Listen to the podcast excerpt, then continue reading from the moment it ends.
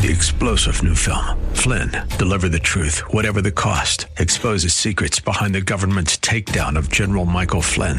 Flynn knew what the intel world had been up to. He ordered the first audit of the use of contractors. This set off alarm bells. He told the truth. He was the most dangerous person for Donald Trump to hire. They had to get rid of Flynn. Flynn, deliver the truth, whatever the cost. Available now. Watch it today. Go to salemnow.com. Salemnow.com. Buckle up and settle in for a full hour of automotive mayhem with the real car guy, master technician Mark Salem, where the only two things we can't fix is a broken heart and the crack of dawn. To talk to Mark, call 602 508 0960. That's 602 508 0960. Now, once again, here's Mark. Well, welcome back, everybody. Four minutes after the hour of 11 o'clock, and we're going to be here for another hour talking about car, car repair questions, car repair problems, and stuff like that. Um, and I want to tell you about a couple of good shops, guys that uh, know how to fix cars, and guys you can trust to fix cars. Kurt's Auto Repairs up at I 17 and Bell Road. He's been around since 1987. He works on both gas and diesels. He, like most all of us, has ASE certified technicians, which means your vehicle is going to be repaired by a well trained and certified professional, somebody who's actually passed the test. So those are important considerations. So if you're anywhere near I-17 and Bell, may I suggest, if you don't have a shop already that you absolutely love, then may I suggest that you try Kurtz Automotive, northeast corner of Scottsdale, or uh, I-17 and Bell. Let's talk about what we talked about during the break. We've had two cars. That we had that Monte Carlo 3.1 yes. come in, or and then we had Don's. What do you have? A 2.8 or uh, 4.3 4.3 S10. S10. Um, when when those cars hit the shop I'm gonna I'm gonna say something and then you follow up. There's a process that we do. We don't care about the check engine lights and we don't care about this and that and the other. We're looking for spark and fuel and timing and engine vacuum and stuff like that and Correct. fuel pressure. So the fundamentals and the basics are what we have to do. On a gas on a carbureted engine, we only needed three things for it to run I'm going to ask them to you, and if you can't get them, I'll help you. Compression, spark, and fuel. Yeah. All right. All right. So so that's those are real fundamentals. On many of the cars of today, we can actually determine that to a large extent by just cranking it over with our expensive scanners and looking at the scanner. Oftentimes, we can see fuel pressure if we have a fuel pressure right. gauge hooked up. As far as compression is concerned, it's not really hard because that's related to vacuum. Right. So, and, can, that's in, inferred with the vacuum. So it, if it's cranking and it doesn't have compression, there isn't going to be any kind of vacuum reading. Right, right. And so w- this is all stuff that's second nature to us. And so to go in and, and determine what's causing the check engine light, we're just really we're just going to go in there and we're not going to have a book in front of us. The, the, the senior guys, and I would say that that there's a, what percentage of all the guys working on cars today have the senior status level? Do you think? I'm thinking 25 or 35 percent. Probably, yeah. Yeah, that that have been there, done that, been in the industry for a very, very long time. Um, it's just it's not that hard, but but what happens is is if you don't understand the fundamentals, if you don't understand what the computer's looking at, if you don't understand how it's, if you don't understand fuel pressure regulators that are bad that flood the motor, if you don't if you don't understand that that 3.1 the the uh, spark plugs have to be wired at the coil correctly. Right. And and because they're sequenced. So when we send spark to number 5, we don't want it going to number 7 because you plug the wire into number 7. That's right. Right? And or, even even a senior check just with his ears can tell if a car has compression or not. Exactly. When it comes in, it's going. Wee, wee, wee, well, there's something wrong. yeah. There is no compression. We need to find out why. All right. Well, give me the good compression. Good. Good. Good. So it's a sewing machine sound, or it's got a compression to it. It's right. compressed. It's It's just it's, you can hear it. And as far as fuel's concerned, do we really care if it has a fuel system? Aren't we just going to get a can of carb spray and just fire it down the intake and start that thing up with a can of carb spray? That's one of the easiest things to do, or just a can of propane and Exactly. introduce it into the air filter housing. Exactly. We're done. So, so, so for us to get to timing and, and, and fuel and spark and all that kind of stuff, it just doesn't take that long. But folks, it's not like we're going to bill you for seven minutes of his time because he has to go get the propane and he has to do this and he has to do that. And these are tests that he's running that kind of short circuit the whole testing procedure just because of the experience level. Right. There's a shortcut to get to what are we missing. Mm-hmm. That's the first step. But then we have to determine why are we missing Okay. it. What? So if we don't have fuel and we put propane on it and the car starts up, okay. Well, we know we have compression. Mm-hmm. We know we have spark. Yep. But we don't have fuel. Now Yep. we need to figure out why do we not have fuel. Now, I'll, I'll name one, you name one. If we don't have fuel, I'm going to take the easy one fuel pump. Go ahead. Fuel pump relay. Okay. Uh, uh, um, fuel pressure regulator. It's out of fuel. That's the most common one. right. it is. We. I remember we had It a has girl, no a girl that was driving an Explorer, it's like a late '90s Explorer, and it has you know the distance to empty, Uh-huh. and it came in because it died, and she says, I, "I don't know. I mean, it says I have eight miles left to go, Yeah. The, and this thing gets 16 miles to the gallon, which means she had at best a half a gallon of fuel in the vehicle. and folks, the, the, the, the pickup tube goes from the top of the tank downward, and on the end of it, it's got a sock on it to keep some of the trash out from going to the motor. Um, you're not going to suck the bottom of the tank dry because we don't want the trash that's there. So the, you're always going to have a little fuel left in the tank. Right, and when your tank is you know two feet wide and five feet long. A half a gallon of fuel in there is just a whisper. Yeah, yeah, yeah. There's there's a bunch of cowboys, and well, there's there's cows out there that have that. They could they could put, um, they could they could take a leak in there and fill that, fill that tank up. It's just it's just a minor amount of fuel. Right. And so th- those are the kinds of things that, that, that we have when we when we're when we're we're charged with it. It's does it have compression? Well, I didn't check it. I know, but you can hear it. You can literally hear it. If anything, you can take one spark plug out and take the spark plug wire and stick it in your right ear. Take your thumb and put it over the spark plug hole, and then have somebody hit the key. I want to see that. Yeah. I'll ask the next new guy if he can do that. exactly. If, what we're talking about is is that in the old days, um, when we had points and condensers, long before we ended up with electronic ignition, which was in the 70s, mid 70s, Yeah. late 70s. Okay. In the old days, when you got bit by the spark on those systems, it it, it was hardly anything. It made you laugh. It, it, yeah, it made you laugh. It wasn't even a bee sting. It wasn't anything. So we morph into electronic ignitions and and Chevy and Ford and Chrysler, and then we morph into these direct ignition systems where we got coils that sit on top of spark plugs. Folks, when you get bit by that electricity, you normally mess your pants one way or the other. It hurts. It scares you. You, you cry and you're not dry. it, and you don't want to get hit by that, and you know not to. But the new guy, the new guy always gets broken in in some fashion like that. And I've seen you guys out there. We have a new guy that shows up. And somebody has a spark plug wire that's 10 inches or 10 feet long, and you plug it into the engine and you hide the wire and you bring it into the bottom of the seat. The guy's told to go get that car and move it over here. He sits down in the seat. He hits the key. All of a sudden, his his Zap, zap. his butts he doesn't know what to do and uh, and it's just a, it's just part of the break-in period you know what i mean of of of what we do what what we do for this kind of stuff but but that was the transition from yesterday today we don't have carburetors so we can't look to see if there's any fuel in the bowl we can't look to see if there's any fuel pressure and and and today we don't even know if there's fuel being sprayed into the cylinders right. And it used to be we could, if it had a return fuel system, we could pull the return line going back to the tank and just turn the key on. And if we had fuel coming out, then we know that the fuel pump is working. because it's a loop, folks. We we take electric fuel pumps in the tank and we push fluid forward, gas forward to the engine. Then there's a fuel pressure regulator, so it's given at 60 pounds, but the pressure regulator says I only need 30, so it's going to send 30 back to the tank. So it's a loop. It's a big loop. So you got 60 to the regulator and then 30 back to the tank. And I'm using simple numbers Right. that don't really mean anything right now.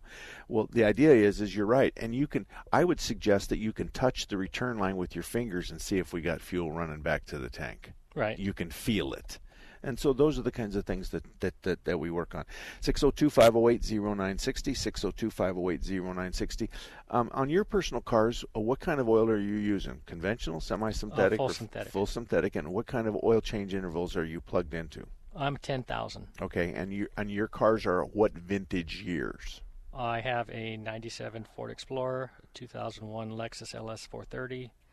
Um, those are my daily drivers. Those are okay, and they both have hundreds of thousands of miles. They both are over 300,000 miles. Okay, so you're going 10,000 miles on a synthetic oil change. Yes. Are you adding oil in the 10,000 miles? On the Explorer, yes, because it has a little bit of an oil leak. Okay. It. Okay, but on and the I just Lexus, haven't gotten around to pull the engine to, to, to fix it. So on, on the other side, the Lexus, no problems there. No problems at all. Okay, and you're not, but you are checking the oil. See, that's something that people, I don't think that they have a good grasp.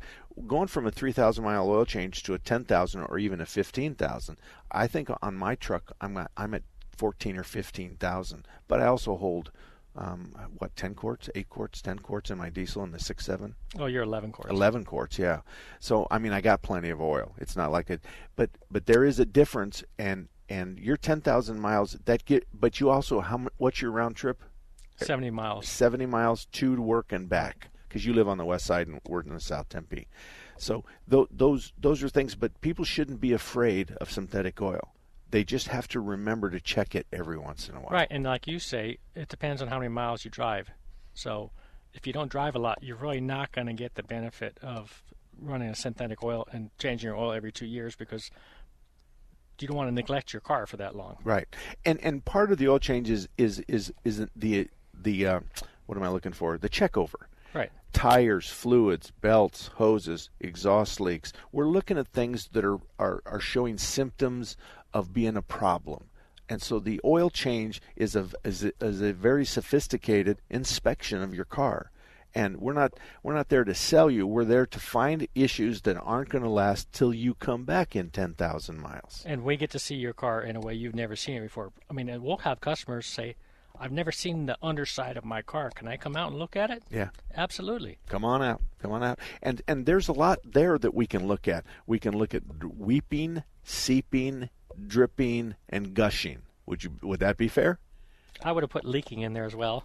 Weeping, seeping, seeping, leaking, leaking gushing. gusher. Okay, fair enough, fair enough, fair enough. Okay, and that can be any kind of fluid on the car. Right. Any kind of fluid. Then on top of that, you're looking at the tailpipe. They're tan, they're brown, they're black, they're double black, and yeah. they're triple black. We're talking gas motors now.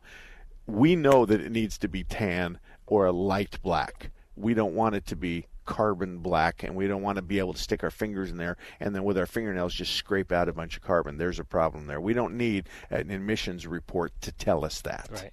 Um, shock absorbers leaking and tires showing abnormal wear because the shock absorbers leaking and you want to do shocks at the axle at a time. So if you need a, a left, pair. Uh, yeah, a pair. Thank you for that. Um, if you need a left front, we're gonna we, are gonna try to sell you a right front as well because we're gonna have to do an alignment. We're gonna have to do some major take it out and put it back in. And this is something that should last 100,000 miles, and it's so you don't have to worry about it. But let's do it right if we're gonna do it. And I think most shops would agree with that. Right.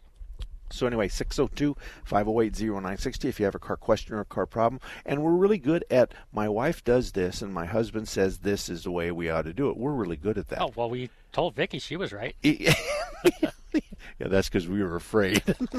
that's the truth. 602-508-0960. Distracted driving is dangerous, Arizona.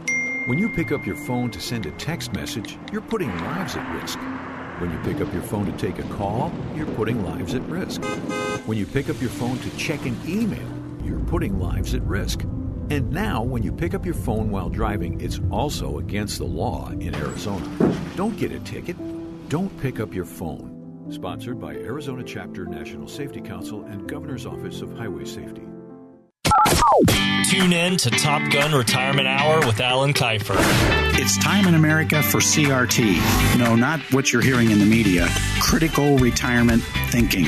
Understand the process and challenges of retirement planning with best-selling author Alan Kiefer. If you want to succeed at the business of retirement, do it with a plan and a retirement coach.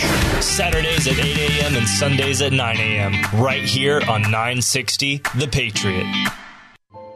This is the story of a very special woman. In a matter of seconds, she turned herself into a great mathematician or an entrepreneur. Her knowledge was limitless and still is. She could also make monsters disappear, especially those that lurked in the shadows under the bed. Once, this woman put back together a teenage girl's broken heart, which had been shattered in a thousand pieces, just by giving her a bear hug. She masqueraded as a regular person at work, but as a superhero at home. Everyone knows her as Gabriella. I still call her mom. Your hero needs you now, and AARP is here to help. Find the care guides you need to help, complete with tips and resources at aarp.org/caregiving. A public service announcement brought to you by AARP and the Ad Council. I fish. I also clean local waterways so others can fish and swim. I help build public boat ramps for easy access to the water. I provide fishing and water safety education for kids. I maintain a healthy fish population so tomorrow's anglers can enjoy a catch. I prevent unwanted species from spreading into waters where they don't belong. I restore the condition of rivers to help fish and wildlife thrive. I fund long term plans to protect our lakes and streams. I do all of these things and more, all because I buy a fishing license. When you buy a fishing license, you do a lot. In fact, every dollar from a license purchase protects and maintains your local waterways for future generations to enjoy. To learn more about how you can get your fishing license, go to takemefishing.org. That's takemefishing.org. I started my adventure in the Air Force Reserve as a payload system operator. Flight medic in the Air Force Reserve. I'm a pilot for the Air Force Thunderbirds demonstration team. We do a lot in a little bit of time, and we have to do it very efficiently. It's a very exciting career. The Reserve gave me the opportunity to learn something totally different from what I did. The training in the Air Force Reserve is second to none. The most exciting thing in the Air Force Reserve is to be able to travel. It gave me the opportunity to go to college. That was definitely a bonus. And the Air Force Reserve gave me all those opportunities, and then even more. Start your adventure in the Air Force Reserve. Welcome back to everybody. 21 minutes after the hour of 11 o'clock. Let me tell you about a couple of good shops here in town that I, I can, I can uh, tell you are really great places. They know what they're doing, and I've known their owners for a very long time. And I tell you this because I think it's beneficial if I find shops that are geographically located throughout the valley and that gives you an opportunity to uh, to pick one if you don't already have one. But if you have a shop and you're really happy with the shop and you've been their customer for years, I would be the first one to tell you to stay right where you're at. On the other hand, right now we have a whole lot of selling going on. We've got the Sun Devil, uh, 28 Sun Devils chain uh, stores were repurchased by a company not too long ago. We've had some tire stores that have been repurchased. We've had a mechanical shop not too far away from our shop that was repurchased. So we have a lot of investors buying up some chains of, of car repair. And that's always been a concern because typically the prices go up because right. of the significant of the millions of dollars they spent to buy the facility. And so we're we're seeing that right now, and um, there's two trains of thought from a from a, a position uh, as the pilot of the airplane for me and Renee. Is do we follow him or do we just take small steps behind him or do we match him those are the kinds of things right. that goes on with labor rates. So you got a guy there at, at what are we right now? We are 150 150 there's guys out there that are going to be a whole bunch more than we are and there's going to be guys out there that are going to be a little bit less than we are we try to position ourselves at the 60% mark, somewhere around there. Yeah, we're typically we're less than a dealership. And, oh yeah, and yeah. maybe a little bit higher than some of the uh, independents. Yeah, and and and and there's nothing wrong with that because we have mom and pop shops that just work on two or three cars a day, and then we have chain stores that work on a lot of cars a day. Then we have independents that are small and big independents. Our our shop's 20 bays deep, and then we also have dealerships. So we have all this movement going on, including the dealerships, um, with respect to ownership changes and stuff like that. And of course, sales philosophies and service uh, philosophies change when the the new owners come in. Right, and I, I really enjoy being here for the last 33 years because I get to meet the customer. I get to talk with the customer uh, on a dealership level. Those techs are they're a half a mile away from the front counter. Yeah. They never get to sometimes ask the customer uh, questions that would pertain to what's going on with their car. They they don't have that that personal relationship. Well, and and and folks, I mean, I need to tell you too that Eddie uh, has been hit in the head so many times and scrambled his brain and stuff. His bay is the fishbowl bay. When you look from the lobby through the service rider areas, he has, he has the next two hoists in that area. So he's in, in what we call the fishbowl bay, and um, and you and you don't care. No, There's well, a lot of you guys, guys that, like me there because I'm clean. yeah, work that's clean. true. That's true. That's true. That's true. We got a couple of pig pens that work for us, like everybody else has a couple of pig pens, and that's okay. That's just you're not going to put a pig pen in a in a uh, in a very expensive car with white leather. Unless, of course, you cover all the seats with seat covers before they get there.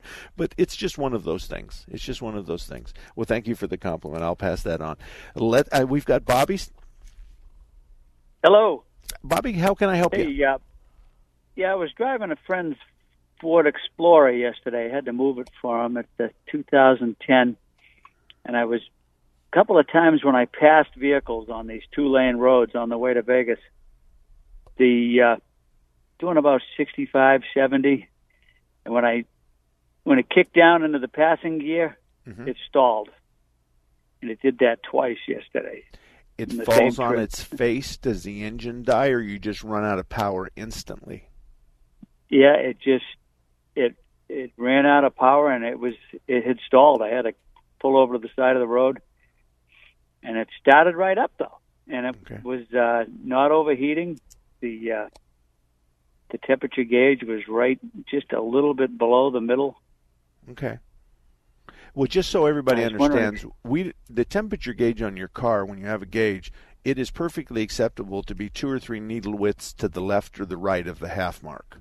We don't care. Right. Yeah. So you, so it your your little bit- description is perfect. Yeah.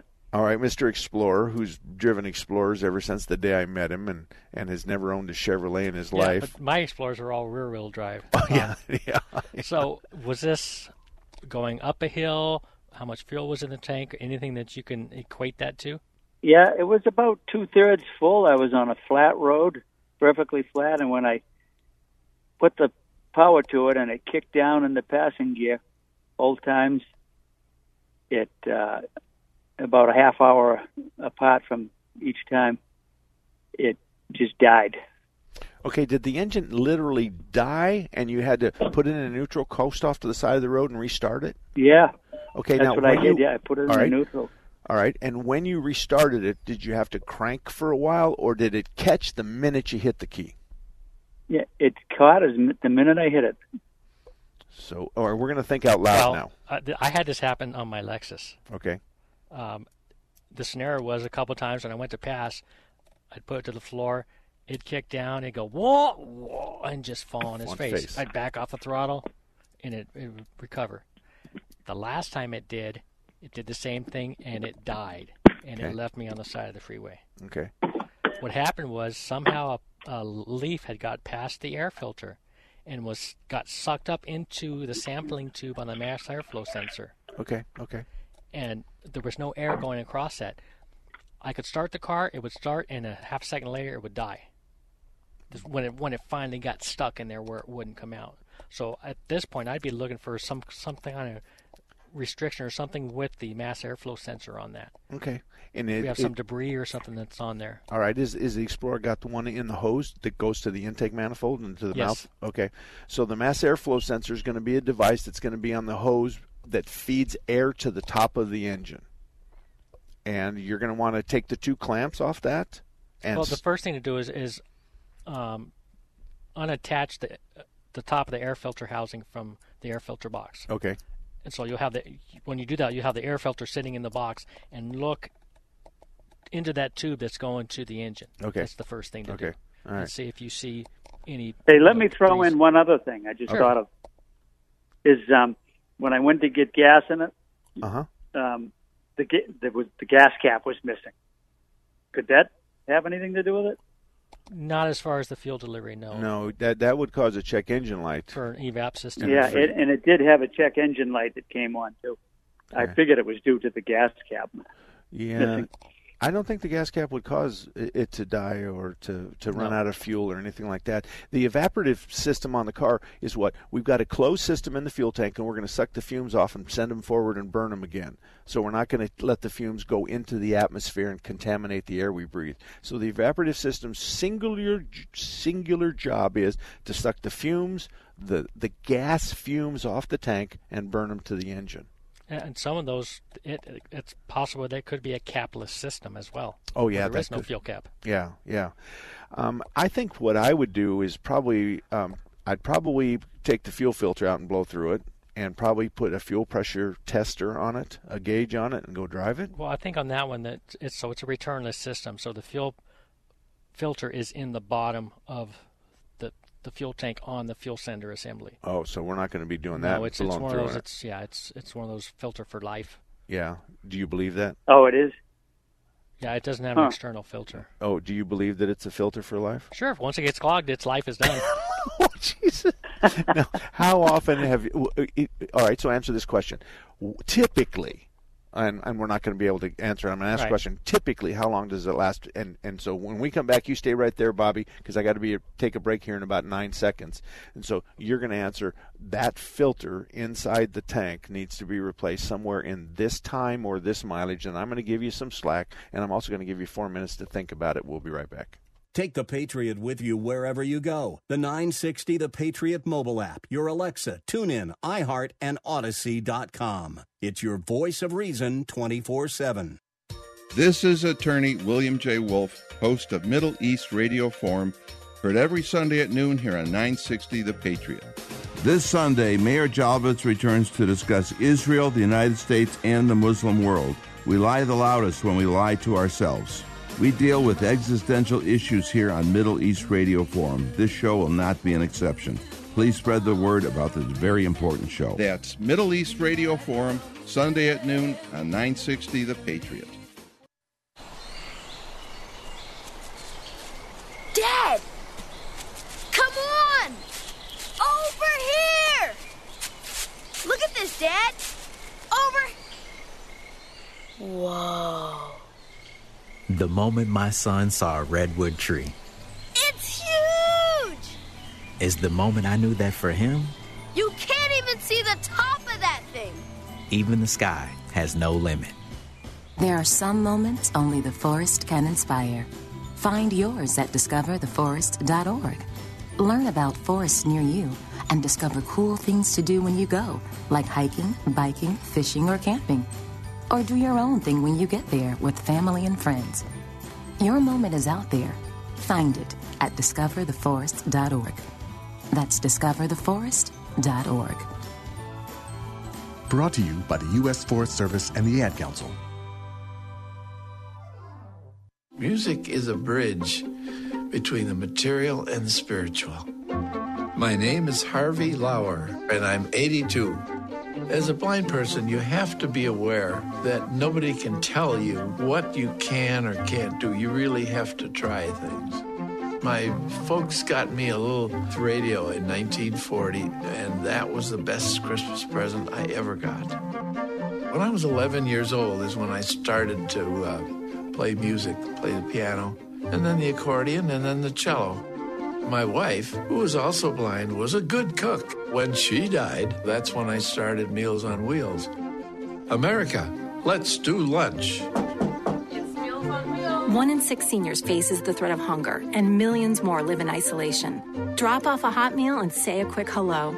Volunteer for Meals on Wheels by donating your lunch break at americaletsdolunch.org. This message brought to you by Meals on Wheels America and the Ad Council.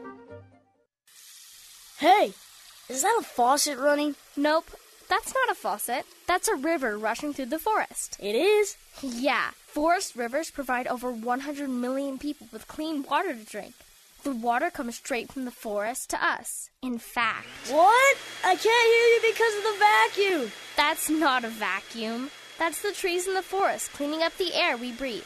How do trees clean the air? They soak up the dirty air on their leaves, branches, and trunks. Which means clean air for us. Hmm, cool. I didn't know that. Yep. But the forest does more than give us clean air and water. It gives us shade for hot days, birds to listen to, and trees to climb. Wow, that's awesome. I didn't know how cool the forest could be. Hey, let's go explore some more. Visit the forest today and enjoy all it does just for you. To learn more about the forest and find one near you, go to discovertheforest.org.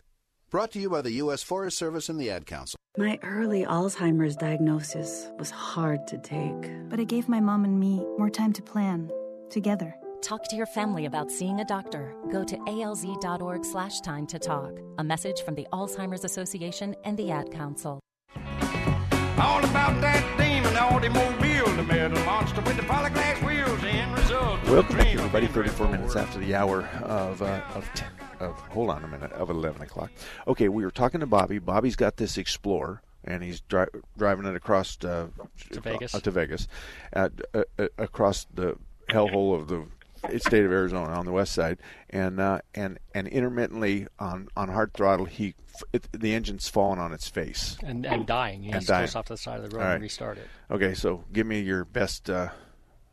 well, like I said, I, I was looking at something with the that's affecting the mass airflow sensor on a hard acceleration. That it's it's it's doing some So with that volume of air, something is is causing an issue. Okay, and he really only has two choices. He either waits till it gets worse and easier to find, and happens more often, right. or he starts guessing, and guessing's going to be expensive.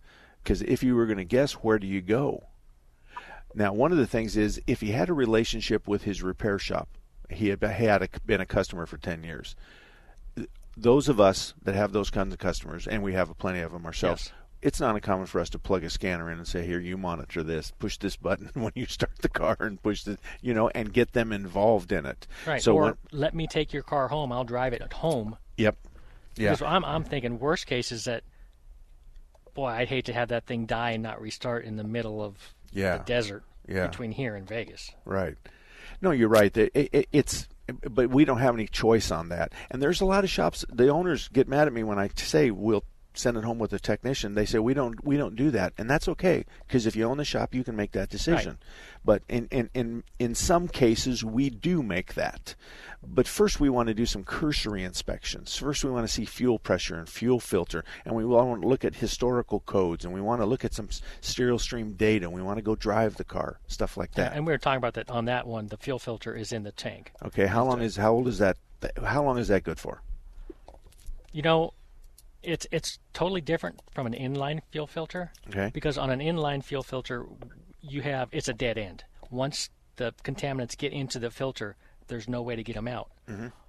On the in tank filter, it has the advantage of that there's not a dead end. That anything that it sucks into that filter, when the car is shut off and there's no longer suction from the fuel pump, some of that debris can fall out of the filter and become suspended back again into the into the, the fuel tank. Okay. Okay. okay. So can we uh, drop a camera down the neck of the tank uh, with a light on the you end can't of it? because now they have rollover valves, so you can't. Oh, you can't get down there. you can't there. get anything. You can't get a hose in there to siphon out. But what I miles? know on my Lexus, because I had a Carfax when I bought it. Mm-hmm. Um, when I did the fuel pump at two, 300 and something thousand miles, okay. it was the original fuel pump and original filter. Okay. Really, a lot of it goes to where are you getting your fuel? Right. The the station, or you know, how are they maintaining their fuel supply to the pump? But in in their defense, though, if that were a real problem, we had a tank full of dirt and it was being dispensed. It wouldn't take long before somebody in the area would figure that out. Oh, right. You know, yeah. it's it, it it's more likely. But my point is, is this is going to be really hard to diagnose. Yes. And there's probably going to be some guessing involved. Right. Let's try this. Let's try that. And that that's all we've got to work with until it dies and doesn't restart, and then it's real easy to find right. it. And on, on those in-tank filters, typically the fuel pump dies before the filter ever gets so plugged up that the car will not run. And you're going to do the fuel filter and the pump at the same time because you're in the same place. And it, yeah, and it's normally it will, a lot of times it comes as what we call a fuel hanger. That whole thing. It's the sender, it's the pump, it's the tank. Sometimes you you have to do it piecemeal. You Okay. replace the pump and then replace the filter. So in that particular case, but Bobby, that's the best we can we can offer you. Harry, how are you? Fine. How are you guys doing today? We're good. Very We're well. good. glad you got your Ford Guru because I I wanted to ask a few questions about my Ford. Okay. Okay, it's a 2019 Ford uh, F-150 crew cab with the 3.5 EcoBoost, and it's an XLT. Now, SLT is that like medium rare or something like that? I, what is that? Excellent. Oh, oh SLT. I, am sorry. I'm sorry. Go ahead. Go ahead, Harry. Okay. so anyway, uh, being an XLT, and I, I didn't know this. I thought I'd really done research on it, but uh, the four-wheel drive system that it has, you can't. You're not supposed to drive on a hard surface. You know, supposed to be you know, uh, you know, dirt or or you know, ice or s- snow or whatever. But you know, a lot of times, you know, I have a place up north. You're coming up and you're hitting some uh, snow and stuff, and uh, the four-wheel drive systems that have the, uh, I guess, the all-wheel drive and have the clutch system in the transfer case. But uh, the bad thing about this is the XLT package. You cannot get that particular system, and you have to go up to a, a Lariat or whatever. And the only place I ever found that gave information about this was at the owner's manual. Oh, I had already bought. You you're going to admit you even read it? Well, yeah, because I hadn't owned a Ford in a long time Okay. since 1968. So Okay. that's Well- basically the two Ford pickups. All right. Address so address the. I mean, I I'm- have no issues with driving a four wheel uh, drive on, on any hard surface. There's gonna the, the differential is gonna take Right. care of any any front or rear. front or rear of any different wheel speed from either side, either corner. And, and but let's let's look at the extremes. The extreme is I'm doing 45 miles an hour on a snow-packed road, and I'm going straight. Okay, for Okay. a long period of time. That's one extreme. You're the good other one, yeah, yeah. Well, if I'm in a Ford, I, I got a tow truck behind me anyway. But the second part is is that you're out there um, in deep snow, and you're trying to find a cabin in Heber after they had two foot of snow. The, the, the two extremes. You know what I mean? Uh, The, the problem is, is they don't want there to be a significant amount of slip from one axle or one wheel to the other. They don't want to have the front axle doing 50 miles an hour and the back axle doing 10 miles an hour. And it's not going to happen. Just don't do stupid stuff like that. I, I'm sure you won't, Harry. But I don't have any I'll try. problem with driving it off road or on road. Uh, if I need four wheel drive to, to maintain motion, I'm going to use four wheel drive. And I mean, and if you're relying on four wheel drive to get you out of something, you're not doing 40 miles an hour. Yeah. You're crawling. Yeah. So I, I, I don't I don't know that that I don't know why that's it why they put that. I would say that maybe their four wheel drives aren't as tough as the Chevys and Dodges. I, I guess it would be Well- the only thing. Here's the thing, I you know back in the 50s and 60s, the four-wheel drive system they had on the vehicles that I uh, had checked on or used were like that. It specifically said that if you come up, you know, out of the desert onto a hard, you know, surface like asphalt, you're supposed to get out and flip your, uh, you know, your free, freewheeling hubs to a free instead of lock because of the transfer case. Well, there's So there's I'm a- kind of thinking that same system that they're, you know, that Ford's using on this particular deal now. But you can't. There's, No, there's a whole bunch of difference there. You're talking way back then and now. You're Right. talking fluid differences, clutch differences, um, uh, just all kinds of stuff. Transfer cases have are improving every year. I mean, we, it's it's it's just the difference. Um, I, I think what they they want to create this vision that we need all four tires to be going the same RPM and and and and on a, on a road on a pavement road we may have a problem with that because one of them has seven pounds of more air than the other one or something stupid like that. Right, and I mean, back in you're talking the 50s and the 60s. Sure, you left it four wheel drive and you get back on the asphalt, and it starts squawking as you go in a tight turn because Exactly. it's Right. trying to to keep all the systems locked together. But they don't do that now. No. they don't do that now. There's no squawking when you turn right, a hard right or a hard left on, on a good road or on a, on a, a, a, a slippery road. There's no more. We're, we're, the differentials are working like they're supposed to, and a whole lot better than they did. And nowadays, on most what we call all-wheel drives, where there is no, you can't select sec, you know, two-wheel drive or four-wheel drive. They're all-wheel drive. Normally, above 20 miles an hour, those systems are disconnected. Then you're just basically in. Let's say you're in a, a all-wheel drive Honda Pilot.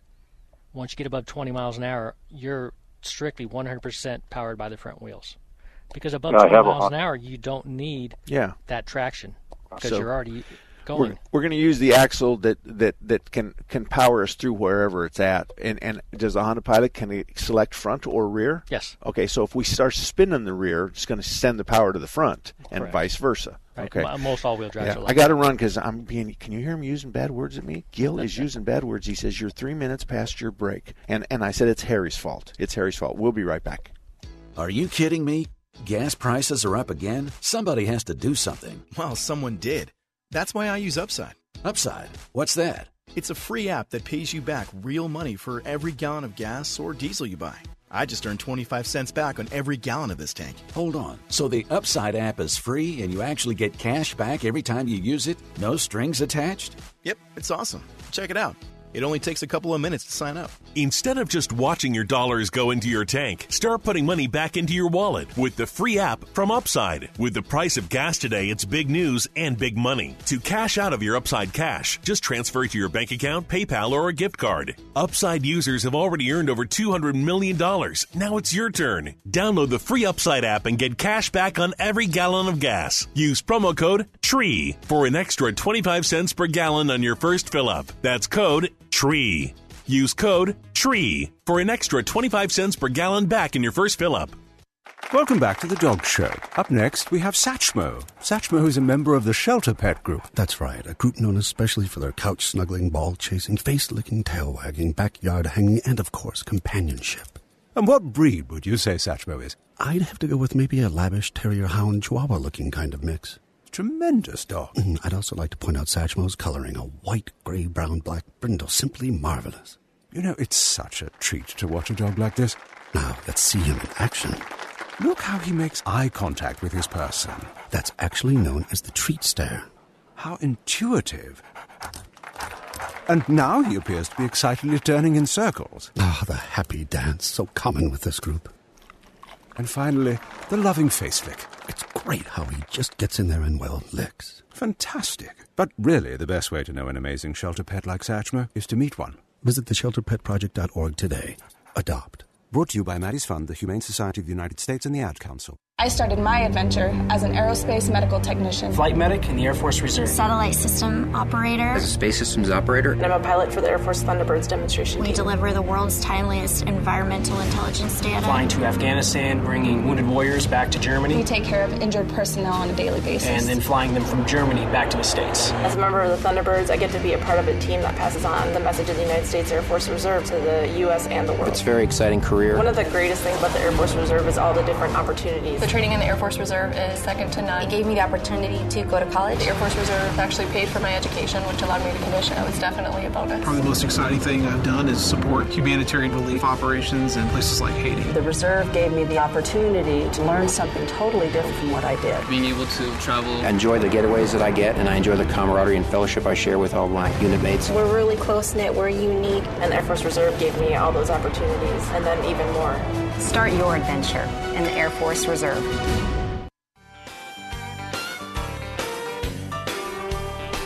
Welcome back, everybody. 46 minutes after the hour of 11 o'clock.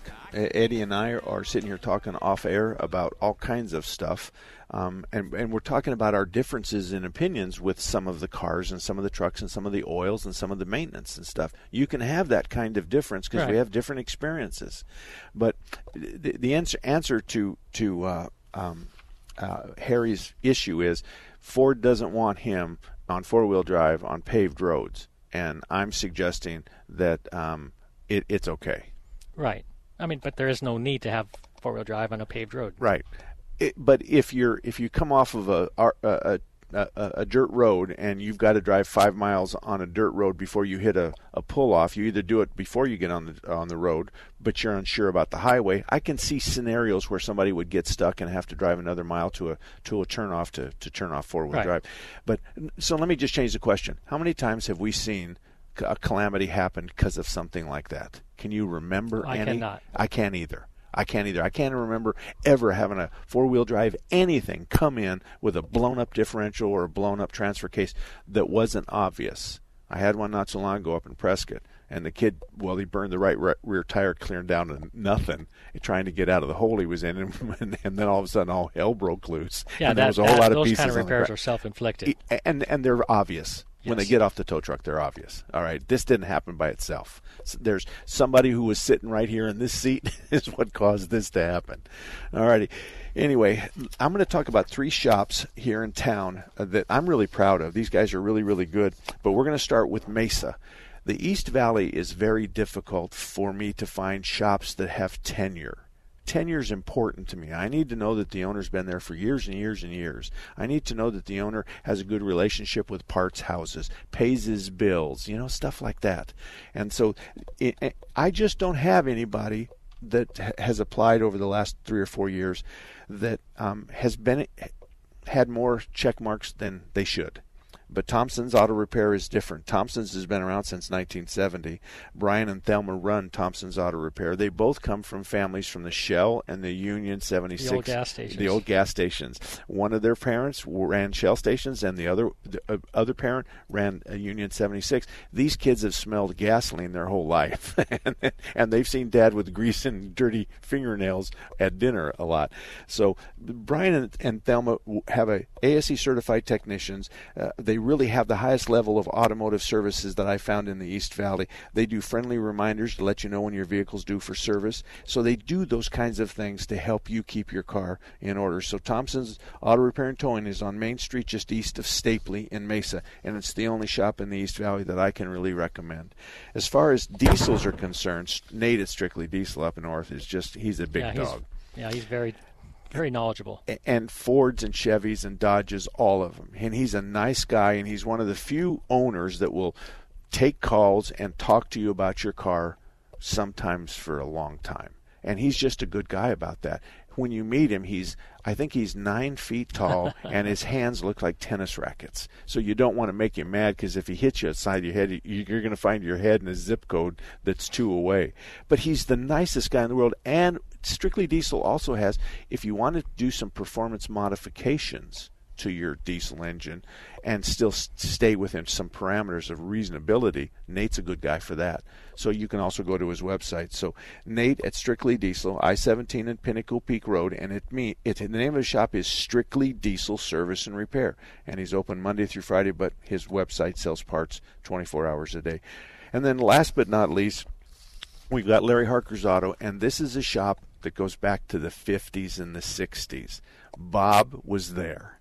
And Bob knows from the very beginning of carburetors to the very beginning of ignition systems and the points in the condensers, and then the mo- gone through to electronic ignition, and then crank. Uh, then we did away altogether with the distributor. Distributor. I think he invented the PCV valve. He did. He did.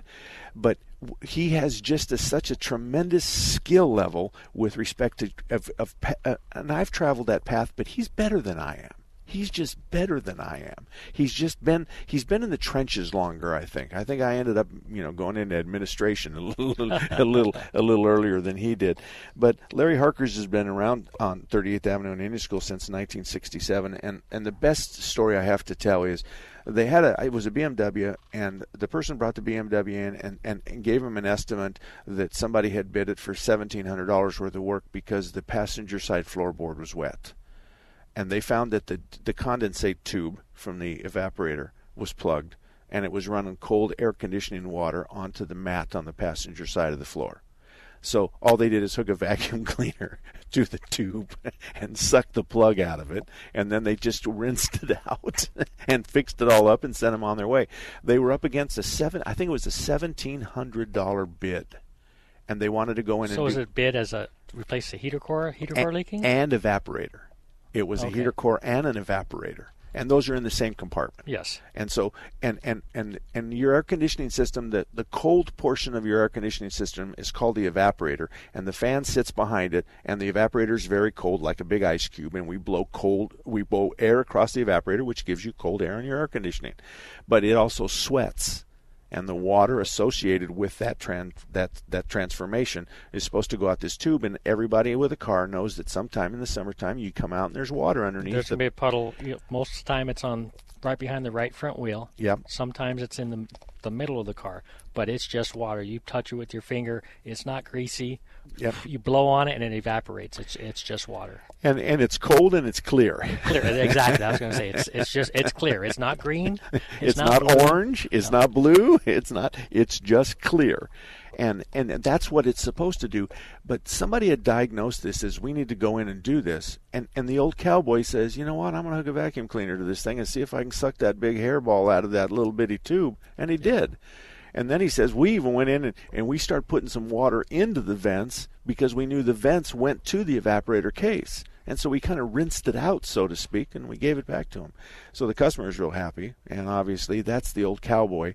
But that's that's exactly what Harker's is all about. Right. It's it's its fundamentals are something they know as good as anybody. But I, I'm glad you said that they used a vacuum cleaner because there was a technician that worked here that the evaporator drain was plugged, Uh huh. and he used a piece of a coat hanger Uh-huh. to clear the tube out. Mhm. Well, that coat hanger was pretty stiff. He went up and he punctured one of the tubes on the evaporator. Mm-hmm. So now, instead of just having Now Mark fixes it. right just a water leak, now we have to go in and replace the evaporator. Right. So if you're gonna if you're gonna put something into the evaporator drain to try and unplug it, use a zip tie, something flexible, something that's not as rigid as a coat hanger, that's not going to poke a hole in something. And the evaporator is a small radiator looking device. It looks just like a radiator. It might be aluminum, but it looks like a radiator. So it had fins and it has air blowing across it and it has tubes that go horizontal. It looks just like a small radiator because its job is just like a radiator. It's a heat exchanger. It's a heat exchanger. So when you stick a coat hanger up there, um, He popped the balloon. yeah, yeah, yeah, yeah. And and you know, that's not the worst part. Uh, from from my point of view, we've had cars fall off the hoist. I had to pay for. We had cars that left the shop and a block later the, The wheel uh, came off. The wheel came off. Um, we had the one lady who made it all the way to Rural Road with no oil. Yes. And we because the wrong oil filter was, they were placed on the bench. They were side by side, and the technician grabbed the oil filter he thought was for his car, but it wasn't. It threaded on, but it didn't seal. And those are just those are expenses of doing business. We put an engine in the lady's car. Yes. And we put an engine in the, and the guy with the, the wheel fell off. We fixed his car. We I, I'll, I, we no charge that ticket. We did a bunch, and, and, and the guy with the evaporator, we just said we messed up, and we're going to have to replace the evaporator, and this entire ticket's as no charge to you. Correct. We because you can't really charge him for what you should have done, although you're going to have to do that anyway. But w- I, I guess the message there is is all shops are going to have these kinds of calamities. Yes. And, and and there's as different calamities as there are technicians, and it's just one of those things. We're gonna we we we had hoped that if you left our shop with no oil, which has only happened once that I can re- ever remember in 33 years you've worked for me, um, the light was on, the engine started clattering, then it started smoking, then it started knocking, and then it blew up. And I would kind of hope that you'd call me before that. It got to the very end. It got to the end. But by, by the same token, by the time it starts smoking and squee, squee, squeeching, screeching, it's over. The motor's toast. And I'm I mean, the, Mark's and the, buying a boner. The biggest difference is how, when that happens, how does that person step up to the plate and say, raise his hand and say, "It's- "It's on me. It's my fault." And, and the answer really is is I'm going to put you back better than you came here because I ha- I can't put a s- 80,000 mile motor in your car. I'm going to have to do better than that. So I'm going to do that. I'm going to put you in a rental car, and you're going to have a warranty on the motor, even though I paid for it. You're going to have a warranty on the motor, and, and that's the best I can do. Or either that, or I'll buy your car. You know, if you and and and I think every time I've offered to buy their car, they don't want to buy. Uh, on that one, I remember that, and they, They the were- husband and the wife had the same. They both had a Toyota Avalon. He Mhm. had one, she had one, Mhm. and they were just in love with those cars, Mhm. and he didn't want to get rid of it. Yep, yep. So I said, okay, well, we'll put a I put motor an engine in it. oh, you you just covered up for the technician that made that mistake? Yeah, I mean, I don't want to say his name, but Oh, okay, okay. I, I didn't I didn't know if you were going to raise your hand and say it was you or not. But anyway, we've you can't process. I don't know. I, I I don't even know the number. We process a lot of cars every year, and we make mistakes. The difference um, between us and some other people in our industry is, is we know that we made a mistake, and we're going to raise our hand and say we made a mistake. But if you're going to go to the eagle or the beaver and that's the next thing out of your mouth, then you're not getting any cooperation from me because I work for the eagle and well, I don't, but I work for lawyers. I'm not scared of that kind of threat. I'll just why don't you let me put you back better than you were, and then let's see what happens. So I'm not going to give you a car engine that's going to smoke. I'm not going to give you one that's been rode hard and put away wet. I'm going to really do a good job as if you were my mother or my father, I'm, and I'm going to give you back something better than we wrecked. So, and but again, this this doesn't this these major calamities they they're not once a year. No, I mean every car that comes in here has a work order number, and we're up to 130,000, I think Yeah. now. And Yeah. this is we used to handwrite them, so we have cars going back before that that we've worked on. Yeah. Well, we have 38,000 customers Yes. too. So, and and then we're we're growing at um, sometimes uh, 20 customers a month. So it's it's tough. All righty, we'll see you next week right here on KKNT. Three star general Michael J. Flynn, head of the Pentagon Intelligence Agency, knew all the government's dirty secrets. He was one of the most respected generals in the military. Flynn knew what the intel world had been up to. He understood its funding. He ordered the first audit of the use of contractors. This set off alarm bells. The explosive new documentary, Flynn, Deliver the Truth, Whatever the Cost, uncovers the facts behind this scandal. Flynn told the truth. He was the most dangerous person for Donald Trump to hire. I find out the worst enemy that I'm going to face in my life is right here in America. They took my assessment and they wanted me to change it. And I was like, I'm not changing it. They had to get rid of Flynn. With in depth interviews, archival footage, and never before seen personal records of the man behind the headlines. I just felt like I was drowning. Flynn, Deliver the Truth, Whatever the Cost. Available now. Watch it today. Go to salemnow.com. Salemnow.com.